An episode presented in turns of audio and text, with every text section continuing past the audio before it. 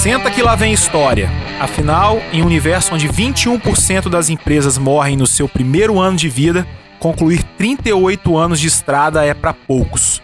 Hoje tenho aqui no Sem Espuma Rafael Cássaro, empreendedor nato, diretor do grupo Argalite, empresa capixaba no ramo de tintas e insumos para a indústria imobiliária, como argamassas e rejuntes. Rafael Cássaro, meu amigo, obrigado pela sua presença aqui no Sem Espuma prazer estar aqui. Espero que a gente bate, bata um papo bem legal e, e vamos nessa. Frente. Rafael, você é mais novo que a Galite. A Galite fez 38 anos agora em, em junho, mas você já está aí na posição de CEO até do grupo é, e está nessa função aí, nessa, nessa levada aí há 20 anos. Conta pra gente aí do Sem Espuma um pouco dessa sua jornada. Na verdade, eu tenho a idade, eu fui fundado, eu acho que no mesmo dia da Argalite, né? Você tá de sacanagem. Porque eu faço aniversário dia 22 de março de 83 e a Argalite foi fundada em 23 de junho de 82. 82. Nove meses antes. Então, acho que eu fui fundado no mesmo dia. Então as coincidências começam por aí. Eu comecei muito novo, desde criança. Eu já meu, meu pai já me levava para a empresa nas férias. É, tem uma foto sua nas redes sociais sentada em cima de um, de um, um saco de argamassa. Um saco de argamassa aí pequenininho. E eu passava minhas férias lá, vi o pessoal trabalhando, da produção. É, tinha um monte de areia assim que, que, tinha que ficar puxando na pá, que era uma matéria-prima para argamassa. Uhum. Uma vez estava até um amigo nosso lá, Mazinho, tava lá também, passando férias. A gente com a enxada puxando, eu quase arranquei o dedo do pé dele, eu lembro disso até hoje. Mas isso. Outros tempos que a segurança do trabalho hoje jamais permitiria, fazer. Criança dentro da fábrica, né? Mas é, isso me fez é, começar a, a pensar é, no negócio de uma forma diferente, né? Ver o negócio é uma paixão desde criança. Negócio familiar, né, cara? Tá na veia, o pai indo todo dia, acaba que a gente cria esse, essa conexão com o negócio, né? Mas, bicho, passaram-se 38 anos, hoje é uma indústria consolidada, já nessa segunda geração, com você e com seu irmão Felipe aí à frente do negócio.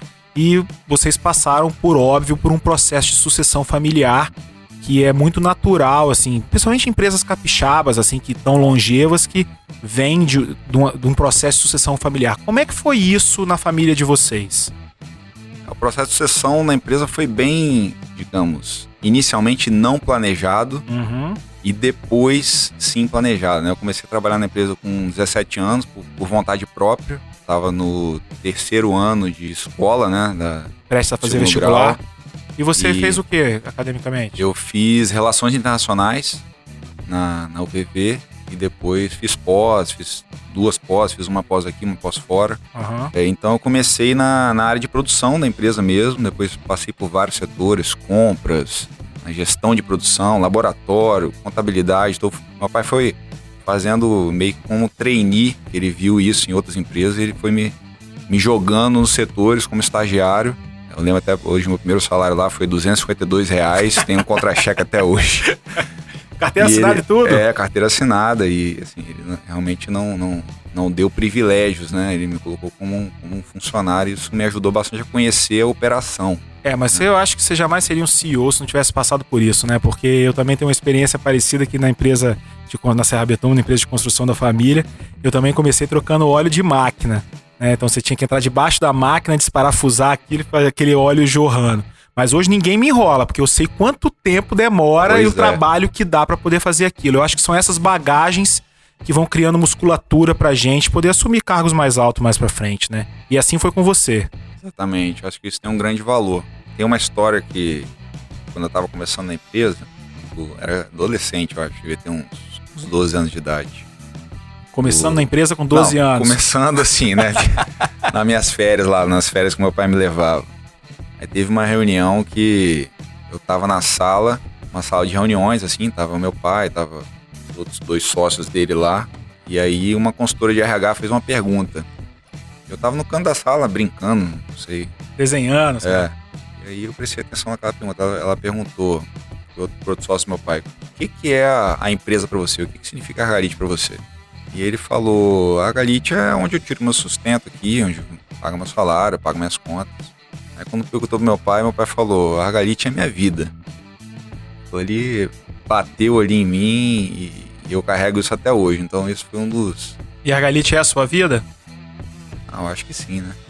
E aí, quando eu tinha 22 anos, 21 para 22, eu tinha 5 anos de empresa, meu pai é, teve um negócio que ele sempre gostou de fazenda e tal. Na época teve um negócio de avestruz que ele saiu para se dedicar a isso.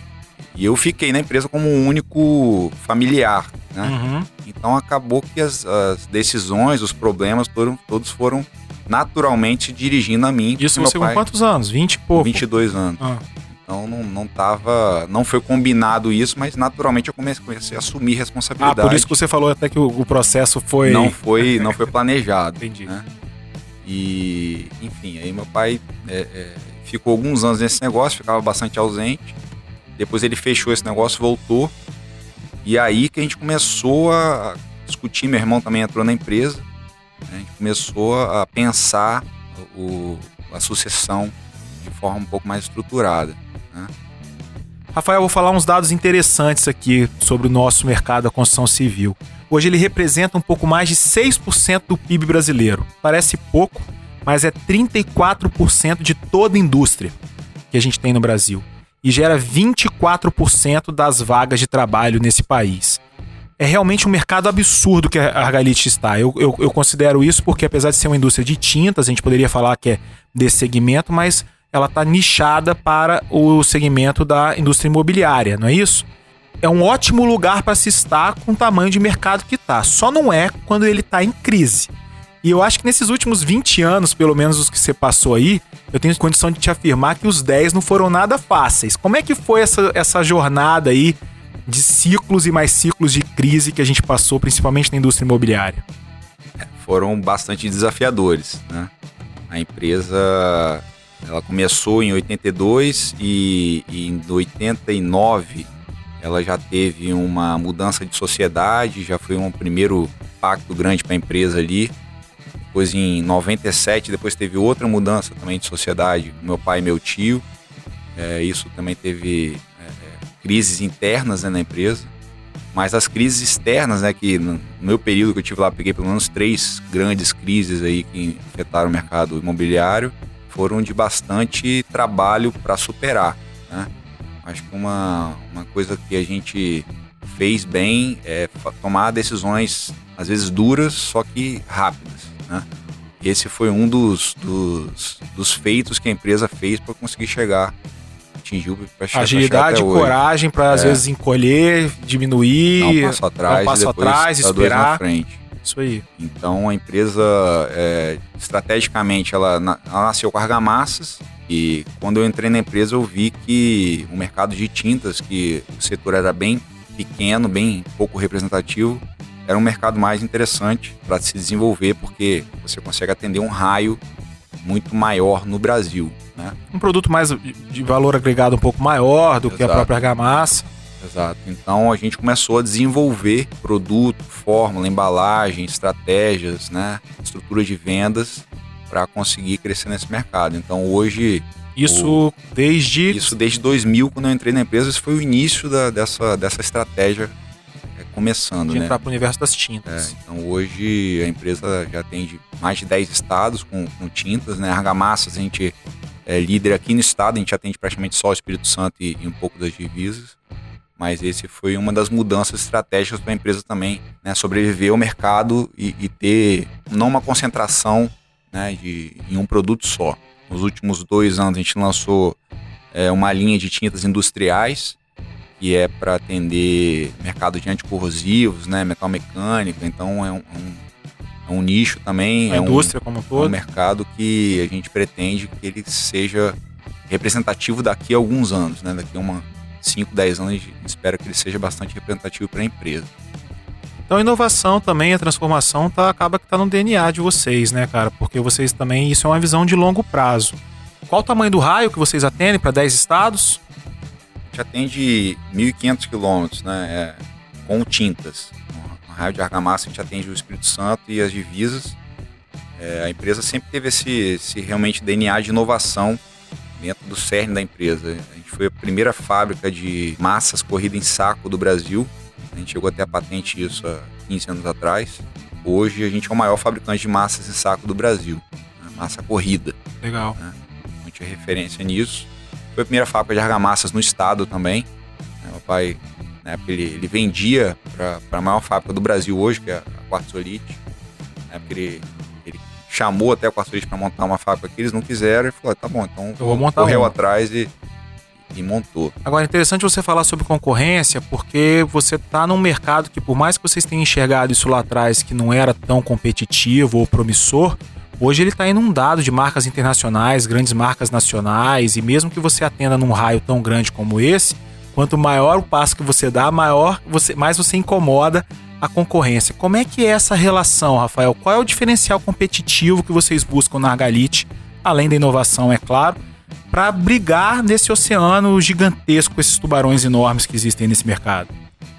Então, interessante isso porque a Argalite, a marca, ela já nasceu posicionada como um produto bom com preço acessível.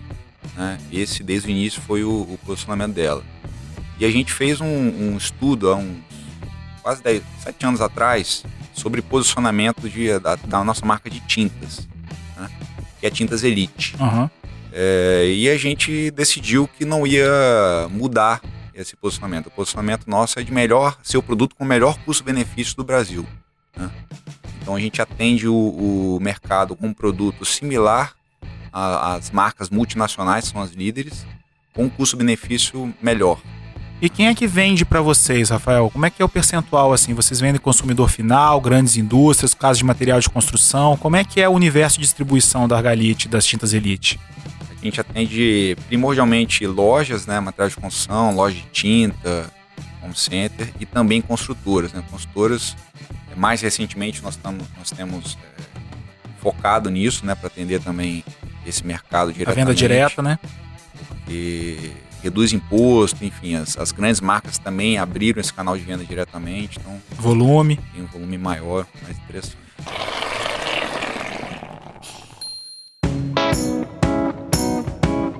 Mas vamos voltar à, à, temática crise, porque ela não sai da nossa, da nossa vida aí, mais recentemente, até com a pandemia.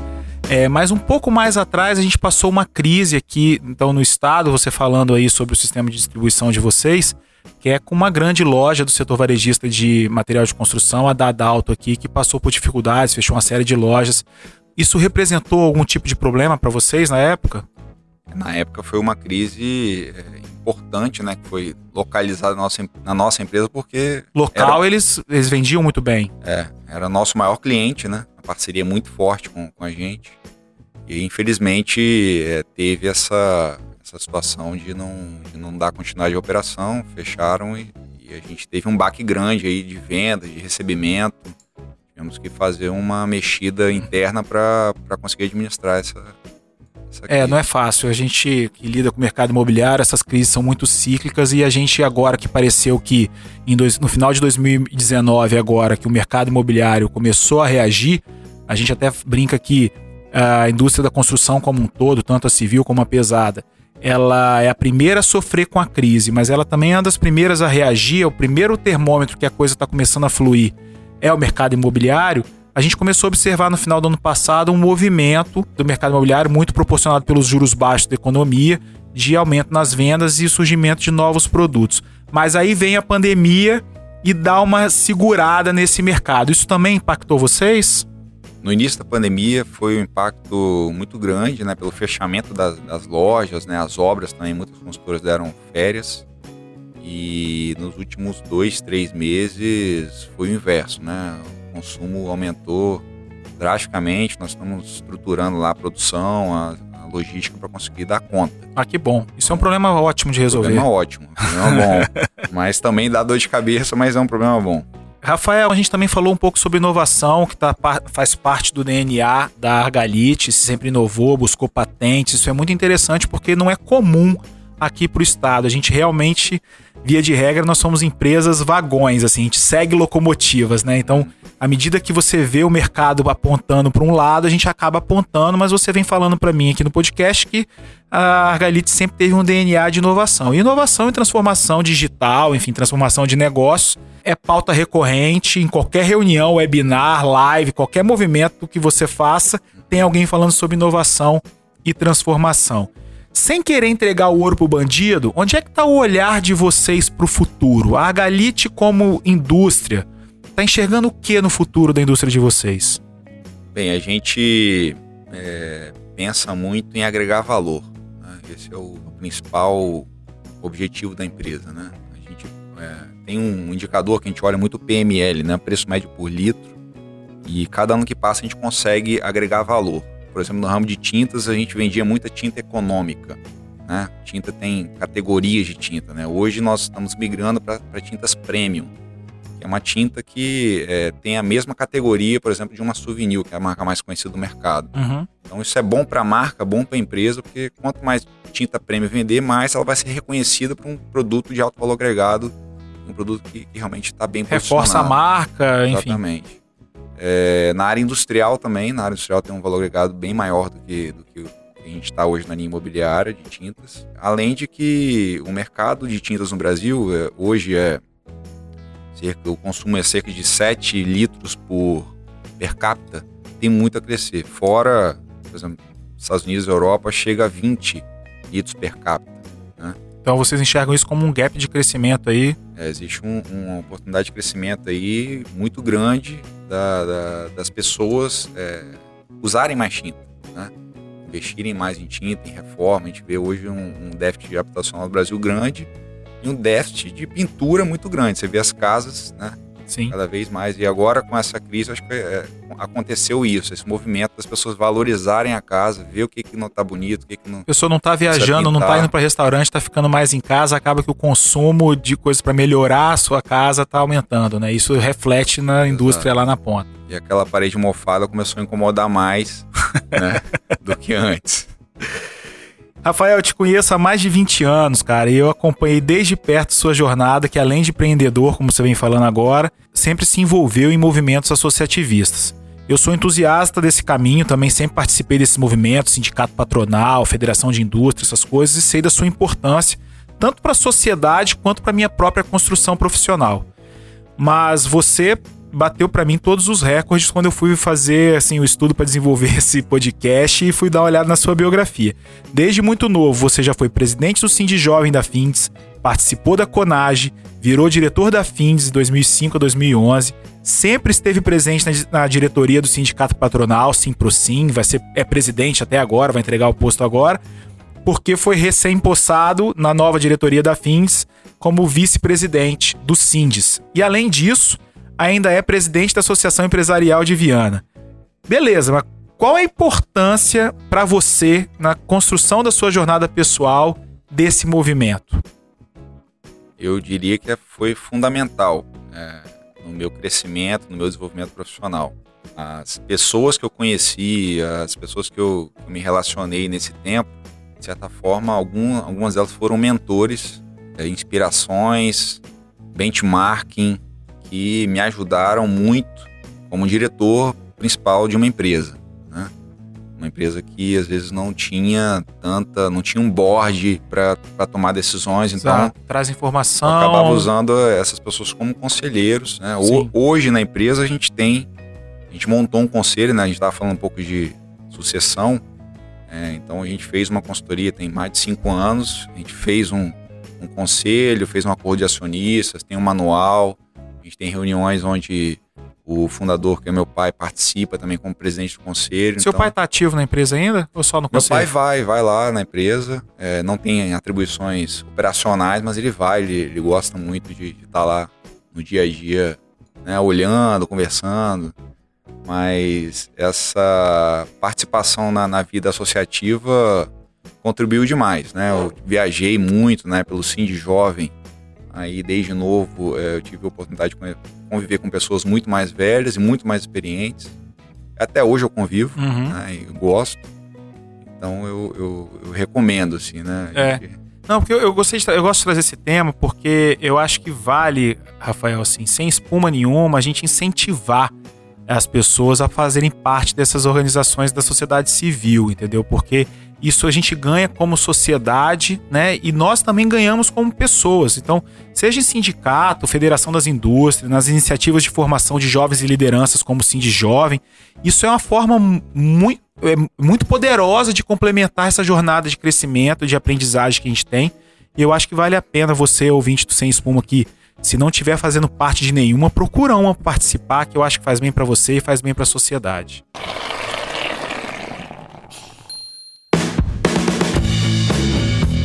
Rafael, seu pai teve uma, teve uma tentativa empreendedora, como você disse, com avestruzes. Né? Eu lembro um pouco dessa história, assim, muito tempo já, né? Tem uns ovinhos lá até hoje, até hoje. pintados lá. É. Você tem vontade, Rafael, de fazer qualquer outros empreendimentos, assim, de, de pensar em tentar coisas diferentes que sejam fora desse universo? Porque assim, você respira argamassa desde criança. Você já se parou, assim, para pensar se valeria a pena, se você gostaria de fazer outro tipo de empreendimento. É claro que assim, olhando o seu currículo agora, eu não vejo que cabe espaço para isso, porque o cara que é CEO de uma indústria, com duas fábricas, quantos funcionários a Galite está? Hoje vai chegar a 180. Olha só, com esse monte de iniciativa associativista, presidente aqui, vice-presidente ali, isso passa pela sua cabeça em algum momento? Então, sempre gostei de, de olhar novos negócios, né? É a gente pretende diversificar assim é, no momento que eu tiver menos é, ocupado. Mais agenda. Talvez um pouco mais no conselho ali, daqui a uns anos a gente olha novos negócios sim, outros, outros tipos de indústria, distribuição. É, mas atualmente realmente não, não tem tempo. É, eu gosto, mas também não tenho tempo, não tenho tempo é mercado financeiro, né? Uhum. Trabalhar também com mercado financeiro eu acho bem interessante. Pessoal, eu queria agradecer, Rafael, a, a sua presença, a sua entrega aqui no Sem Espuma. Eu acho que o papo bom é assim, rápido, direto e sem espuma. É, para quem quiser acompanhar Rafael aí nas redes sociais, basta, basta procurar por Rafael Cássaro no LinkedIn, Rafael com PH, Rafael Cássaro, ou no Instagram, Rafa Cássaro, Rafa com PH também. Rafael, obrigado pela sua entrega. Eu acho que a gente tem aí um baita exemplo de empreendedorismo capixaba, raiz, de quem venceu várias lutas e, e passou por diversas crises e não desistiu. Levantou a cabeça e está aí orgulhando a terra. Valeu, meu irmão. Muito obrigado, Guilherme. Desejo sucesso aí ao programa. Tá muito, muito legal de ouvir. Vamos em frente. Valeu, pessoal. Obrigado. Um abraço.